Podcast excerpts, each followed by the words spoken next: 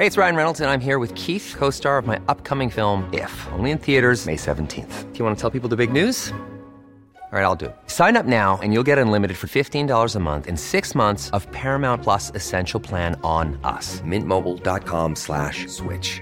Upfront payment of $45 equivalent to $15 per month. Unlimited over 40 gigabytes per month. Face lower speeds. Videos at 480p. Active Mint customers by 531.24 get six months of Paramount Plus Essential Plan. Auto renews after six months. Offer ends May 31st, 2024. Separate Paramount Plus registration required. Terms and conditions apply if rated PG. When you're ready to pop the question, the last thing you want to do is second guess the ring.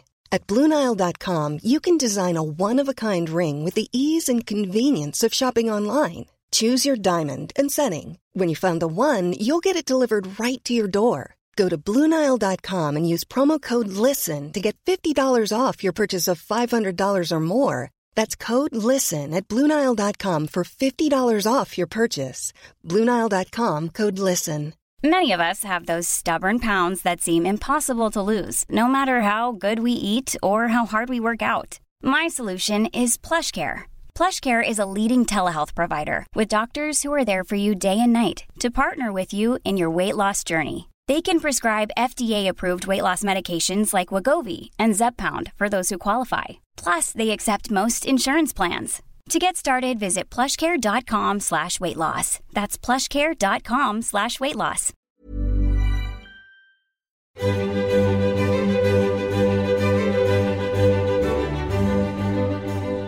Hello and welcome to Quiddity on the CiRCE Institute Podcast Network. I'm David Kern, and coming up here in a minute, we're going to have an interview that I conducted with our good friend Adam Andrews from the Center for Lit. Adam came down to North Carolina a few weeks ago for a homeschool convention, and we got to spend some time together. We had lunch and got to hang out a little bit and talk about books. And so we thought, hey, you know what? Let's turn the recording equipment on. Let's let's record this and let other people join the conversation, so to speak. Um, unfortunately, you know, you can only talk back, I guess, through social media or email or whatever. But we're very excited about this conversation. Adam and I discussed a number of topics related to literature.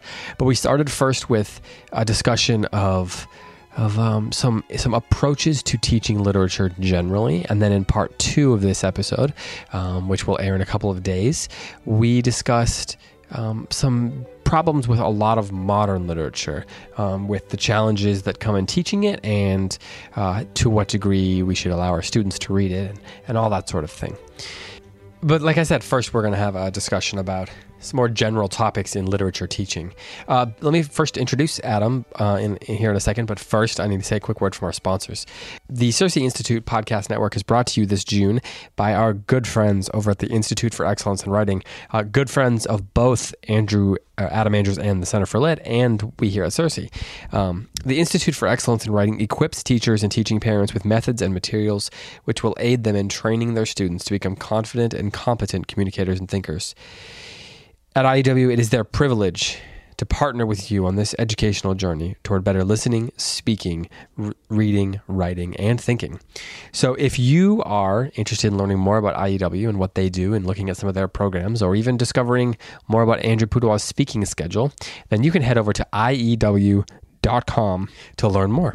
We're really grateful that uh, IEW is partnering with us, making this show possible. Our sponsors play a big role in, in our ongoing ability to produce, you know, hopefully lots and lots of podcasts. And, you know, we want to keep adding shows, we want to keep adding episodes.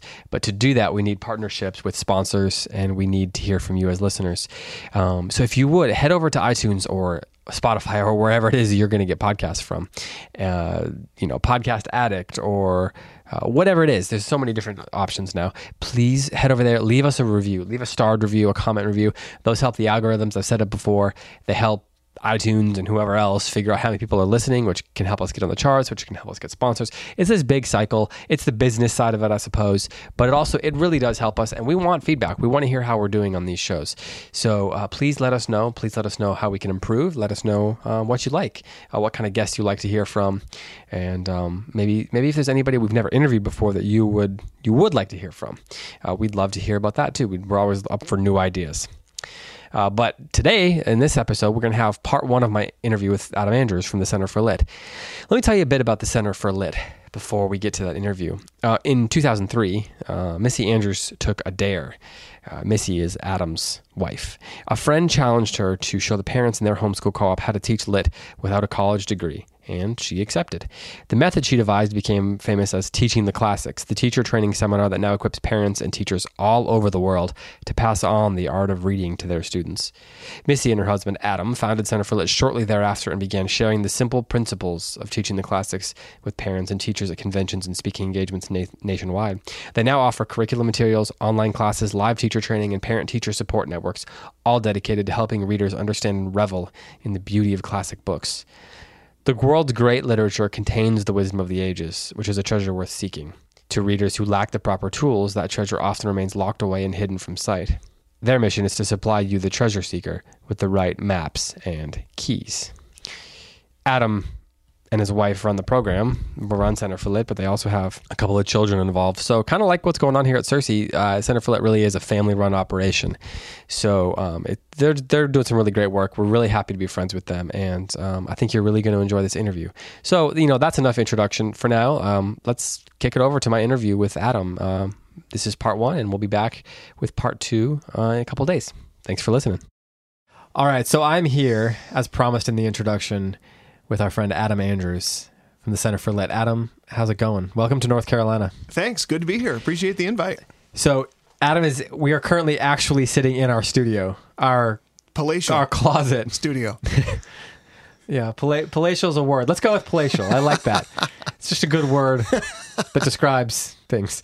Um, and we'll apply it here. So we are gonna, you know, we want to talk about literature, which makes sense given that you are the uh, the what are you? The founder, the president, the the publisher, all of the above, the CEO, the chief, the king, office boy, yeah, the office boy. You're all of above, all of the above, and all of the below at the Center for Lit. Um, can you, before we get started, tell us a bit about what's going on with the Center for Lit right now in, in, in the Center for Lit universe? Oh well, a lot of things are going on. We are, at, as you know, in the midst of convention season and having a great time connecting with homeschool parents and teachers around the country as we get to talk about teaching literature and guiding young minds through the uh, the landscape that is the Western literary tradition. How'd you get into this? I don't know if you've ever. I don't know if I've ever heard that story before. Well, my wife Missy and I have been bookworms since uh, since we were college students together at Hillsdale College in Michigan back in the late '80s and early '90s, and uh, we've always loved always loved books. We've been homeschoolers since the kids were little. We're kind of K through 12 homeschool types, and spent a lot of time in the early years of our um, child raising career looking for curriculum materials that would help our uh, kids connect with the great books that we had learned to love in our, as in our time as college students, and uh, encountered some disappointment, I think, and some discouragement looking for good materials that would um, teach kids how to read well and understand what the authors are trying to communicate. So we developed some materials ourselves, and primarily for use with our own children, which I think is probably how lots of people get started yeah. in this in this uh, world. But um, they were real effective, and we began to to spread the word about them to other families as well. So that's kind of how we got into things. So, as was the case in my life, your kids were just guinea pigs, without a doubt. Did you? Did you? At what point in developing those resources for your own use with your own kids did you start to think why not make a business out of this? Well, we were actually approached by one of the moms in a homeschool co-op that we were involved in. Okay. Saying, look, literature is something that you guys are really interested in. Can you give us a hand with our own kids? Okay. And one of the things they said that I thought was always really interesting is we don't want you to teach our kids for us. We want to do it ourselves because that's that's one of the reasons that we're homeschoolers to begin with. We want to be on the scene when those minds wake up to those great ideas in right. the books. We want to be the the hands on deck, but we need those hands need some tools. And what we came up with was an idea of a series of questions that you can ask of any book that you're reading that will mm-hmm. bring the themes of that book to light. And the idea that you don't have to have a deep, profound, long education in the technical aspects of literary interpretation right. in order to uh, bring those themes to the surface.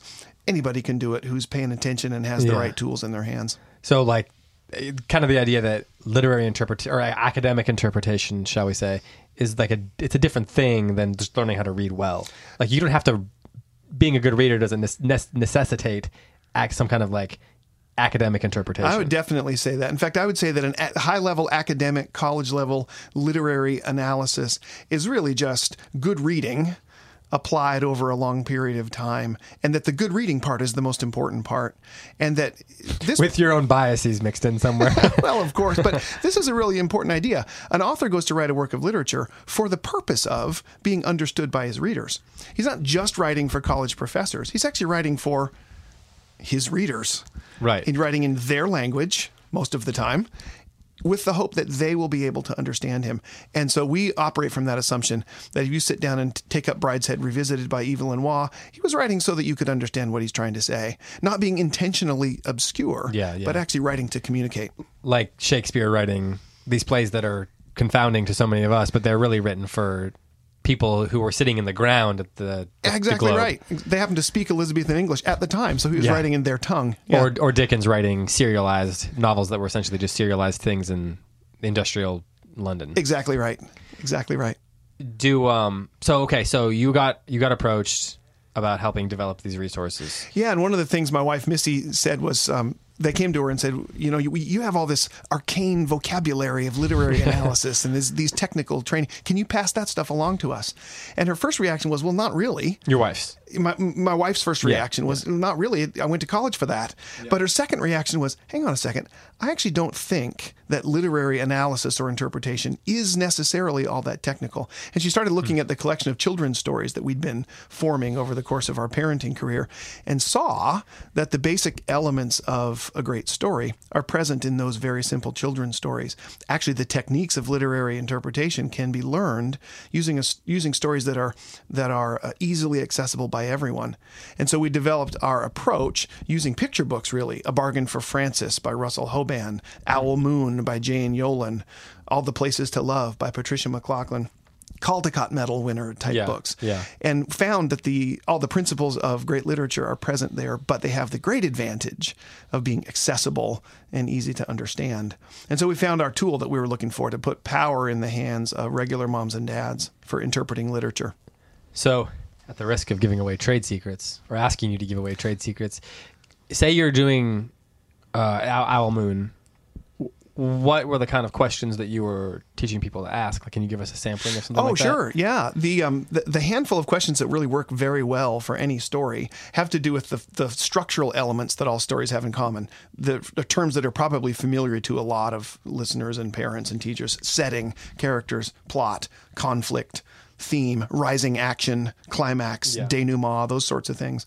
Simple questions about those structural elements can be answered with respect to any story. So, what is the weather like in Owl Moon, and why is this important? And Owl Moon is on a takes place on a cold winter night where the protagonist is shielded from all of the scary monsters of the dark and all of the cold weather by this close relationship that she has with her father. So the question of what's the weather like and why it's important, or a question about setting, in other words, leads to an analysis of the story's themes pretty quickly. Another question we always ask is who's the protagonist of this story? Mm-hmm. And what does he want? Why can't he have that thing? And what kind of conflict does this represent? A very simple series of questions that can be answered by kindergartners, first graders, second graders, or seniors in high school and adults. At what point in a young child's reading, or I guess in anybody's reading, would you say that themes, like the idea of theme, should become a key part of our teaching and reading experiences? Like, um, I, I will put it two ways, like age wise, but then also just in terms of how soon, once you've started reading a book, should you start asking or challenging children to start seeing themes, or is it like does it take you? Should you give some patience, read for a little bit, and let them kind of naturally come out? That's a really good question. And there's always a temptation when you've got a method in your hand Right. to have your reading and teaching uh, take place in the service of the method. Right. Right. If we're explaining how to do literary analysis, and one of the things we talk about is you can uncover the theme of this story, Yeah. it's a great temptation to say the point of this class is for everybody to do the method and uncover the theme of the story. Which I think is how so much of English teaching is done, and that's why. And then you have a lot of kids who that doesn't that like scientific approach to literature doesn't. I use scientific, you know, I'm using air quotes. Um, that doesn't appeal to a lot of kids. No, I think you're right, and and we always try to and de-emphasize that. Uh, what we're trying to do is teach people how to read carefully and read closely. It turns out that some elements of a method help that to happen, help you teach kids to read closely, but the reading closely is always the goal. And in a young kid, a formal discussion of the theme of the story isn't always helpful or appropriate. It's not time yet. But learning how to read closely is is uh, an effective tool for anyone, regardless of their age. I guess what I'd say is that we find that discussions of theme occur naturally as kids are taught to recognize who the main character of the story is, what he's trying to accomplish, Yeah. and why he can't get there. Yeah. So the it, they just it's more organic, is what you're saying. Yeah, exactly. I guess you used the word natural. I had to use a new word. You know, I I, think organic the same is- thing that you said. is a good term for it. Uh, we, we're always in, in favor of an organic approach to literature. Here's the reason, and I'll- I'll just say this one more Yeah, thing. yeah. Along the lines of the idea that an author writes to be understood, he's also creating a work of art Mm-hmm. that he hopes will be um, digested organically and naturally. And it, it actually isn't presented to a reader in all of its various structural components that are supposed to be parsed out and understood separately. It's presented as a whole. The Adventures of Huckleberry Finn is a story. It's not a connection of setting and characters and conflict Mm-hmm. Right. and plot. Right. Thinking about those things just helps us see it as a story more clearly. So you know, have you read an experiment in criticism by C.S. Oh, Lewis? yeah. Yeah, so you know how great he talks in that that book about the idea that you know the first first thing we have to kind of let a story be what it is. So how do how do these questions that you're that you're talking about and that you teach and that you um, offer or whatever, how do those play into the idea of just kind of like letting a work of art, in this case, a work of literature, exist for its own sake and just experiencing it? Like, how does that, um, in some way, I'm not going to say that it seems like the, the. I'll just put it this way: sometimes the challenge of teaching literature as a as a teacher and trying to teach specific things like specific themes and using specific approaches Components or whatever. yeah, components can feel like it's at odds with the idea of just letting it be what it is Yeah, I see so what you how do you how do you balance that i think probably a lot of teachers feel feel that kind of like a dissonance in it. Yeah, great question. Um, I think an analogy from poetry might be helpful here. When you're reading a sonnet, mm-hmm. um, it is a sonnet. It's first of all, it's a poem, mm-hmm. but the the poet has chosen the sonnet form in order to communicate his idea. Mm-hmm. The sonnet form has some rules that make it a sonnet. It's 14 lines long. It has two ideas, a question Couplets and then an answer. it's forth, got yeah. couplets, it's got quatrains, it's got a rhyme scheme. He follows those rules on purpose in order to make it a sonnet because the sonnet form is the best form for him to express his idea. A novel is the same way. The artist, the, the, the, the writer doesn't say, I have this idea, and he starts writing, and a novel emerges um, magically. He goes Right. to write a novel on purpose, and a novel contains certain structural elements by definition. And so, in the same way that knowing, recognizing a poem as a sonnet by counting the lines and noticing the two ideas and seeing the quatrains and the couplets increases our understanding and appreciation of the sonnet. It's very analogous to seeing the relationship between structure and uh, setting and characters and conflict and plot in a novel. It deepens our understanding and appreciation of it. Okay, so let me follow up with this then. If we're, I'm just going to use your sonnet, continue with your sonnet analogy there, your sonnet example.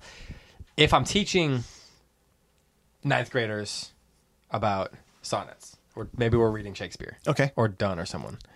Um, Donne did sonnets, right? Yeah. Yeah. Okay. Yeah. My English, my you know, for a second I was like, wait, did I just have a brain fart on, on the podcast? Um, but okay, so you're reading a Donne or a Shakespeare sonnet, and you're teaching, say, 14, 15 year olds. Okay.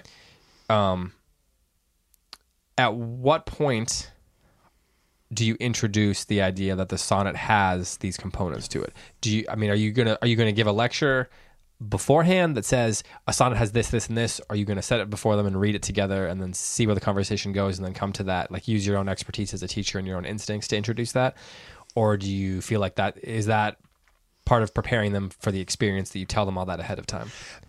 I've seen teachers be very effective in teaching poetry uh, both ways. I myself kind of prefer what I like to call an inductive approach, where you begin by reading the poem, assuming no prior knowledge. And by the way, this applies, of course, to to stories and novels as well. Right. By by reading the work, assuming no prior knowledge of its structure or the strictures of that form in that genre, and then saying, let's try and understand this by looking at its various parts. So do you wait for kids to have confusions and then answer their confusions by introducing them to the components, or do you introduce that before they have confusions?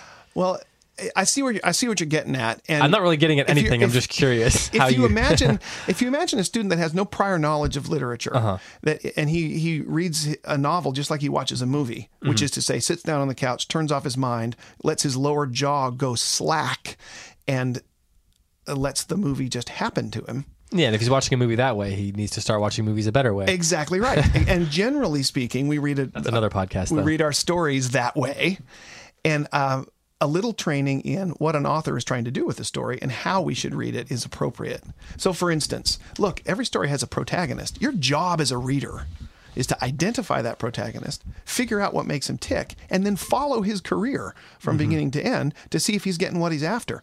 That is the story the author's trying to tell you. If you're not paying attention to that you're not paying attention to the author and you're squandering this opportunity that is rep- represented by this reading of the story. So I think uh, uh, to shorten the answer, a little bit of that is absolutely necessary in order to handle an art form properly. And again, I, you said you know what I'm getting at. I'm not trying to be challenging. I'm just pursuing you know the line of the conversation. Um, not, I'm not disagreeing. Um, I, I I've asked a minute a second ago about the idea of answering confusions. Right. For a lot of kids, literature can be very confusing. Yeah. and a lot of books just naturally are confusing. That's kind of the nature of them. That's what makes some great books great. Yes. there is things you have to unravel. um, so my question then is how do you how do you deal with the challenge of books that are confusing?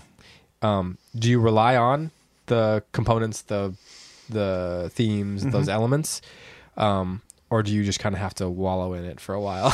That's a really good question. Uh, at Center for Lit, what we advise parents and teachers to do, especially in the homeschool environment, is to always work.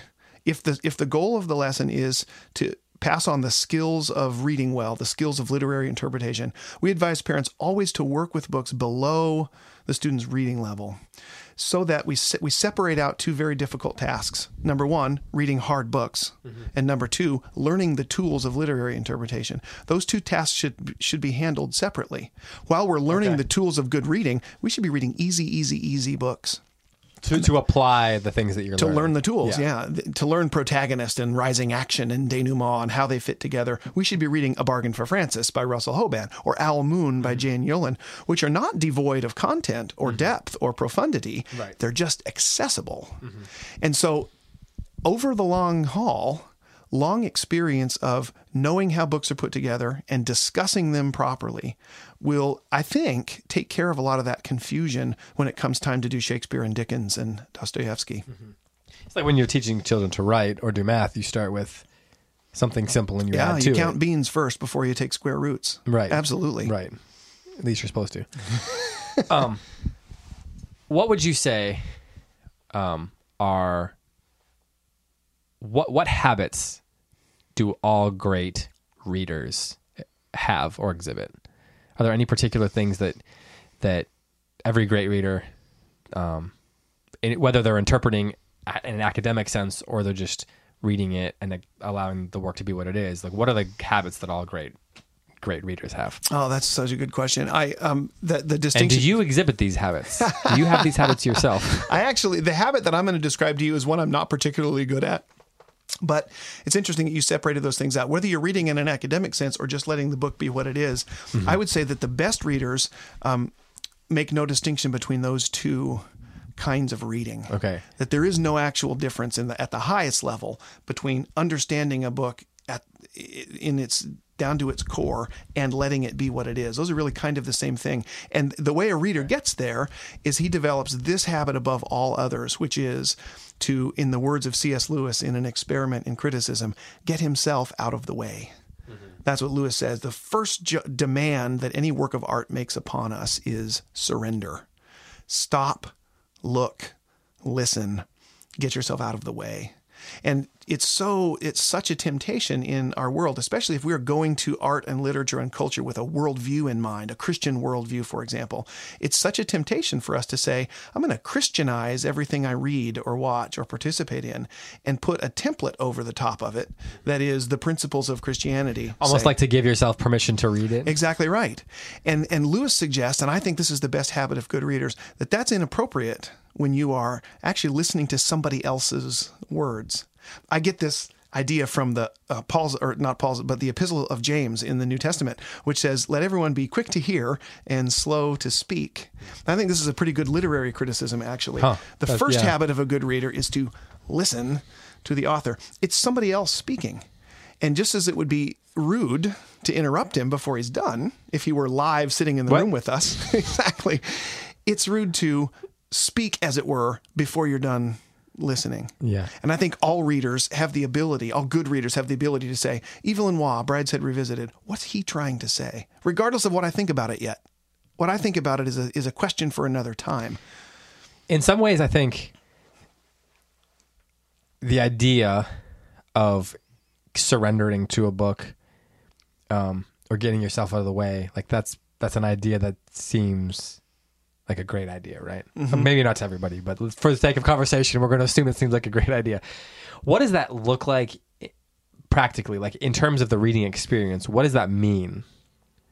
Well, at, at well, I, th- I think one of the main things it means is that we think about the uh, the genre of literature that we're reading. First of all, we think about the structural elements that compose it. We read carefully in the sense that we are formally trying to understand the author. Who is like the questions I've been talking about? Who is the protagonist? The author has created him on purpose, putting him in this situation on purpose. What could the author be trying to say with all of those things? And I guess the habit that I that I want to in, uh, inculcate in myself more, and I think all good readers should, is to forswear asking the question, what do I think about that? What's my moral, ethical, philosophical judgment on those actions? That's a question for a later time. So it's less about um, what what do I think about this, and more what do I see. Exactly. That's well Okay. put. I would I would say that's a that's well put. Are there are there um, other practical habits that good writers? I mean, like not maybe they're not universal, but that you recommend things. I mean, some people are like big highlighters, um, marking up the books, commonplace books. Um, there's all kinds of different habits that people do. Are there any in particular that you that you? Let's just ask, what do you do? Great question. You know, Are you a are you a bookmarker? Some people are like, I'm not a bookmarker. My my wife is definitely a bookmarker. She never reads without a pencil in her hand. Uh, I like to read um, without a pencil in my hand. And I guess one habit that I really like to try and uh, encourage is to take a book as a unit and read the whole thing from beginning to end before stopping to comment or think or Have an opinion. with it or have an opinion. Yeah. Yeah, so I just um, I just finished uh, Graham Greene's mid 20th century novel, The Heart of the Matter.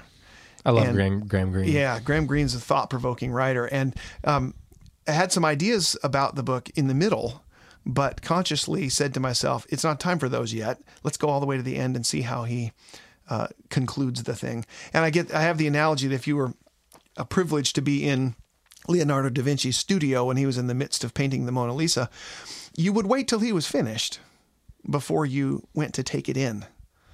Um, you ha- you don't have the whole thing yet until he's done. And so, in terms of practical techniques, if you can, read the whole story first before you go back and start to work with it. I have parents ask me this a lot. Look, we're doing the Aeneid, and I'm teaching the Aeneid, and I have the responsibility for taking these kids through a class on the Aeneid over the next 12 weeks. Are you telling me I should not have a discussion or a class with them till they're finished? And my, my the answer that I really want to give is yeah, that's exactly what I'm saying, because Virgil didn't mean to be given a class. Virgil was making a work of art, hmm. and he wants you to take it in as a work of art in the same way that a painter or a composer would. Do you have any advice for how that could look? I mean, I hate to just be like focusing on the practical for here for a few minutes, but how could that look in a classroom like that? I mean, would you literally just would you read out loud together? Would you take um, three weeks where you the kids are doing nothing but reading, and then you come back to it later and you spend your class time just reading together? How what would you do? I, that the first suggestion is one that I, I make formally all the time. Um, if the students need to have read the book before you start working on it in a classroom environment, and um, you're worried that they won't do that or that there won't be time to do that, then do it in class. What better use of class time could there possibly be than reading the Aeneid out loud together? That's a fabulous, True. fabulous thing to do. I mean, or Homer. I mean, Homer. The whole point was it was just Sure. spoken out loud to groups of people. Exactly right, and same same with Shakespeare, of course. Um, Yeah. uh, Dickens uh, was a was an actor himself, and his Mm-hmm. novels are maybe not written in order to be read aloud, but they sure read aloud well. Yeah, and they're very theatrical. yeah, very theatrical, and Part- that's you got true lots of of parts for the students to to to play. Right. And to make one other practical suggestion, I don't know how practical we want to get here, but one of the things teachers often ask me is if we're going to read the whole thing first before we discuss it, what do we do for the first three weeks while they're supposed to be reading such and such and we can't discuss it yet? And what I like to do is suggest that in the first chunk of a school year, class time be spent on learning the tools of literary analysis with picture books. But Things you can do in class. things you can do in class, while at the same time at home the kids are reading the first re- uh, full length reading level assignment, so that you don't start discussing that reading level assignment until everyone's finished it. And then while they're while you're discussing that book At home, they're they reading the the next one. one? Okay. Yeah, so you're always doing two things: you're discussing the one you've finished, and you're reading the new one. Do you find that that kind of like back and forth confuses kids, or is it good for them? I think it's The, really the good mental for them. gymnastics. Yeah, it's really good for them. And if a book list is constructed well, what they'll find is um, themes and ideas being talked about by both authors at the same time. And they begin to recognize it and what they're reading without even having talked about it. Yeah, and they begin to recognize that literary art is concerned with a finite set of ideas and issues, and authors are all getting at this basically the same questions from different angles. All right, let's shift gears a little bit here for the next few minutes before we head off to, to grab lunch. Uh, what trends, shall we say, or common ex- common practices that you see in the way that literature is taught often most drive you up the wall? Is drive you up the wall something you say in Washington State? I don't know if it's something we say, but I definitely know what you mean.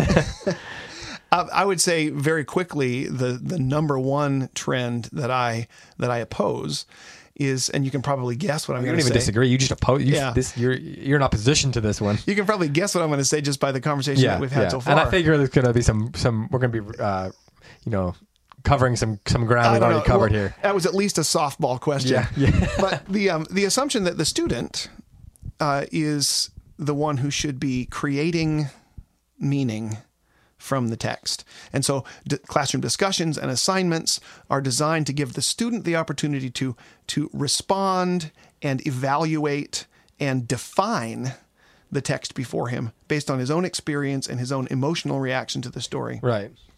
And I think that is um, that teaches the students what I believe is a lie about art and really a lie about reality, a lie about life, which is the the lie is that that reality and truth comes from inside me. And the, the proper interpretation of the world comes from inside me, that I actually am the source of knowledge hmm. and of wisdom. Hmm. When in reality, all those things come to us from outside. Uh, what do you think then about like you know when if you go to college, especially the majority of colleges, um, I don't know how your experience at Hillsdale was or what your kids' experience there was like, but I went to a state school and as an English major, you know, you take these courses in um, I don't can't uh, I can't remember what they're called now. What they, what they called them at the school that I went to. But the, the the whole course is introducing you to all these different approaches to literature. I mean, that's probably what it was: approaches to literature, Right. Approaches to literature 101 or whatever. and so they're gonna you're gonna learn about say the new critics, or you're gonna learn about different modes of interpretation, different worlds of you know parts of academia, um, and their prophets, their priests, right? They're high priests Right. of interpretation, Right. And you know, some there's going to be things like what you're describing, where it's what does the, you interpret it purely through the lens of the reader's experience, Right. or you're interpreting it entirely through um, what we know about the author, Mm-hmm. like the biograph, the biography of the author, and then or you learn to take you know take it at the work for it for itself at face value. Do you think that there's value in learning about all those different modes of interpretation, those approaches to literature, or is that just hogwash and why bother? Well, depending on the level, if you're talking about the college level, I certainly think there's value in knowing the landscape of literary criticism mm-hmm. because it's a feature of intellectual history, mm-hmm. which and, and it's a feature of intellectual history of our own day and age, which makes Right. it relevant. Right. In order to participate in the world, we need to know what's going on. But in terms of which you know which of those approaches I think has merit, I I definitely think that's a set of decisions that has to be made with some principles in mind. Um, for example, authorial intention that you know, I've sort of been assuming all along that when you read a work of literature, you're having a conversation with an author that was trying to say something. And because he is an individual who is trying to say something, then his own biography, his own day and age, the day and age that produced the novel, those are critical components of understanding what he was trying to say. Can I jump in and follow Sure. up on that? This is I asked a similar question earlier about themes and the the components of a story. At what point would you introduce that kind of stuff? The authorial, the biography, information on the day and age. Are you going to introduce that ahead of time, or are you going to introduce that as the students are reading and those questions are coming up? Are you going to use it as preparation, or to answer questions that they that arise as they're reading? Great question. The um, if you introduce it beforehand, you run the risk of reasoning in a circle when you go to read the story. If you hear that um, Jack London, for example, was an uh, was an atheist evolutionist, then you're going to be primed to find atheistic evolutionism Yeah. in To Build a Fire, his famous short story. However, if you wait till the end and you see, you read his short story and you ask certain questions about what are the assumptions of this story about the nature of reality, the nature of man, the nature of God, and you come to some conclusions based on a reading of the story. And then you hear afterwards, it turns out that Jack London was a vocal atheist evolutionist.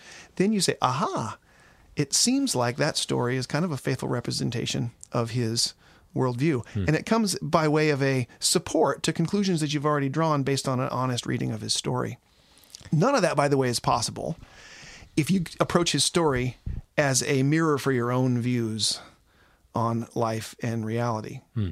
Because then you run the risk, if you do that, of, of committing the error that C.S. Lewis identifies by only meeting yourself in the things you read. And we don't read to do that, we read to meet somebody else.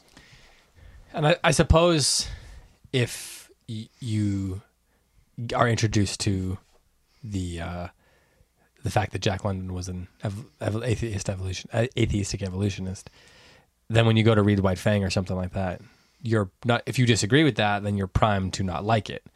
Right. You're primed. You're not only are you primed to find those things, but you're primed if you disagree with him to have an opinion about a work that you've never spent any time with. Yeah, right. Exactly. Exactly. And and there are um, I wouldn't want to deprive anybody of the experience of reading White Fang Yeah, because of a prejudice against atheistic evolutionists. Right. yeah, I mean that's a great book. Um what about what about if you agree though? Like what I mean it seems like a lot of times you'll get teachers will especially in a Christian school, classical school, whatever. Especially as you get out of the ancient works and you get into like say the Victorians and beyond. You know, w- we all accept like up through Shakespeare and everything we should read it. That's just, you know. But then you start getting into later and you start trying to convince students why they should read Charles Dickens, for example, or I don't know, Mark Twain or something. Okay. Instead of the modern lit, but then you're you find you it feels like oftentimes we start trying to convince our kids that it's our students that it's we should do it because you know we should read Tolkien because he believed the things we believe. Oh, right. So then you're primed. You're told. You're telling the kids you should be agreeing with this. You should be liking this ahead of time. Is that a simple? You think we should avoid that in the same way that we avoid revealing things about books that we disagree with? Like, as in, do we want to? Not only do we not want to warn them of things that maybe they would disagree with, but we want to try to make make them feel like they should feel a certain way positively about a work. I think so. I mean, I think I think literature is uh, first and foremost an art form to um, enliven the soul. And I think the reason we should recommend books to our kids is that they speak eloquently and evocatively about universal ideas that have plagued and troubled mankind from the beginning of time. That's why we read Homer still.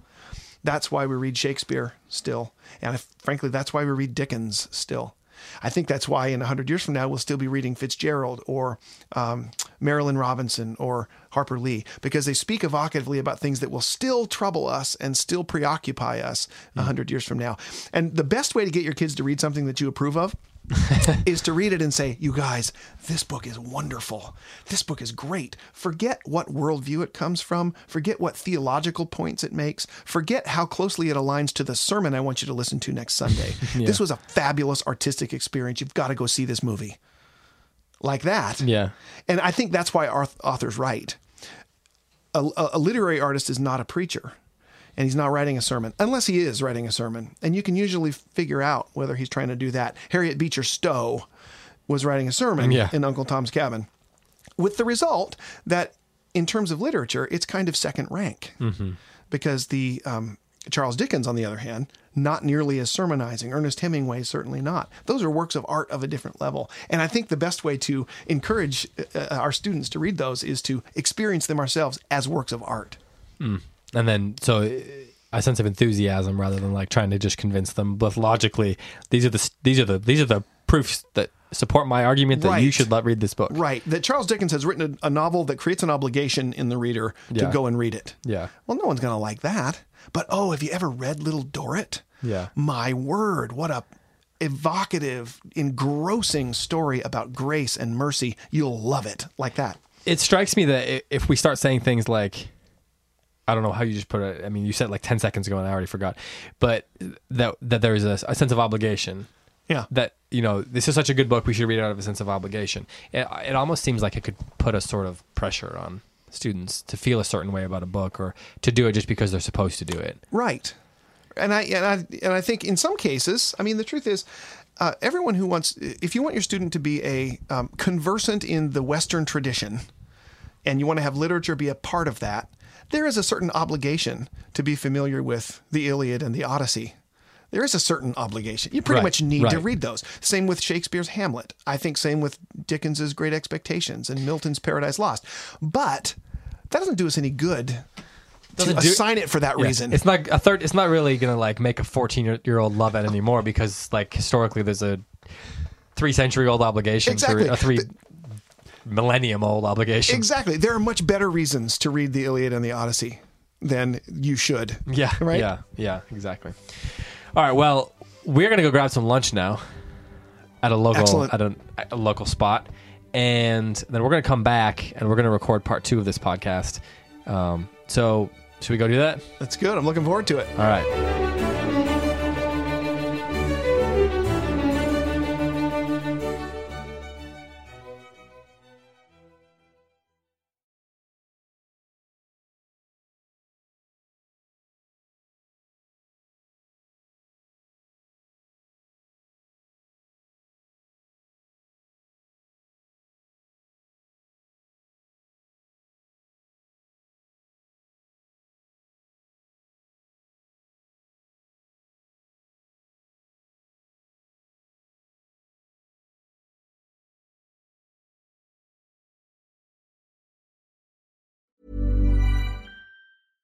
Even when we're on a budget, we still deserve nice things.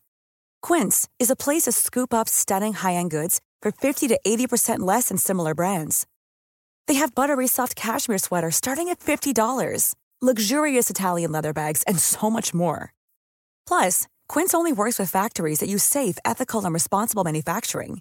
Get the high-end goods you'll love without the high price tag with Quince. Go to quince.com slash style for free shipping and 365-day returns. Hi, I'm Daniel, founder of Pretty Litter. Cats and cat owners deserve better than any old fashioned litter. That's why I teamed up with scientists and veterinarians to create Pretty Litter. Its innovative crystal formula has superior odor control and weighs up to 80% less than clay litter. Pretty Litter even monitors health by changing colors to help detect early signs of potential illness. It's the world's smartest kitty litter. Go to prettylitter.com and use code ACAST for 20% off your first order and a free cat toy. Terms and conditions apply. See site for details.